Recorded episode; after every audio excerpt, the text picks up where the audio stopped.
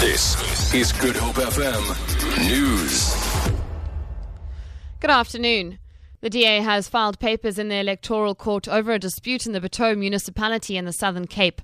The party got 48% of the votes compared to the ANC's 40%, with both parties having secured six council seats. The DA says it should have been allocated more seats, but this was dismissed by the IEC. The council is now being governed by an ANC coalition with the AUF, which secured one seat and the mayoral position. The DA's Western Cape leader, Patricia de Lille in one of the wards, and uh, so the independent has already decided to go with the ANC.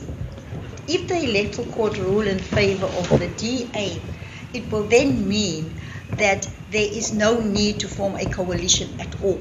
The results show that the DA could have had 51%.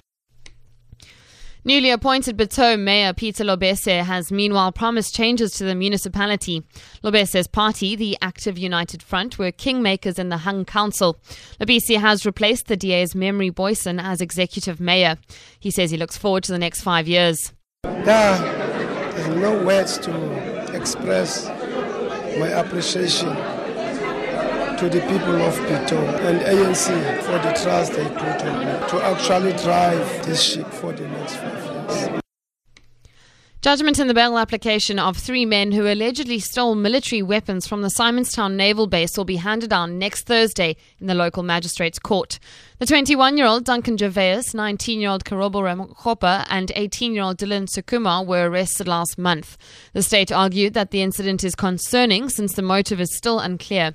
Berenice Moss reports. The weapons stolen include automatic machine guns, rifles, 59 hand grenades, and 16 cannon projectiles. All of the weapons have since been recovered. State prosecutor Nico Braille says the crime was well planned as the accused could preempt that they needed bolt cutters to cut through three fences. He told the court that all the accused parents worked at the naval base. Braille questioned the motive, saying it was either for the accused to sell the weapons to criminals or use it to commit crimes themselves.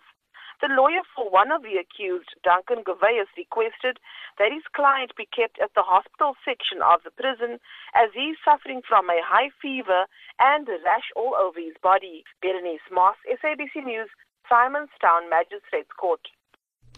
Higher Education Minister Blade Nzimande has indefinitely postponed an announcement on university tuition fees.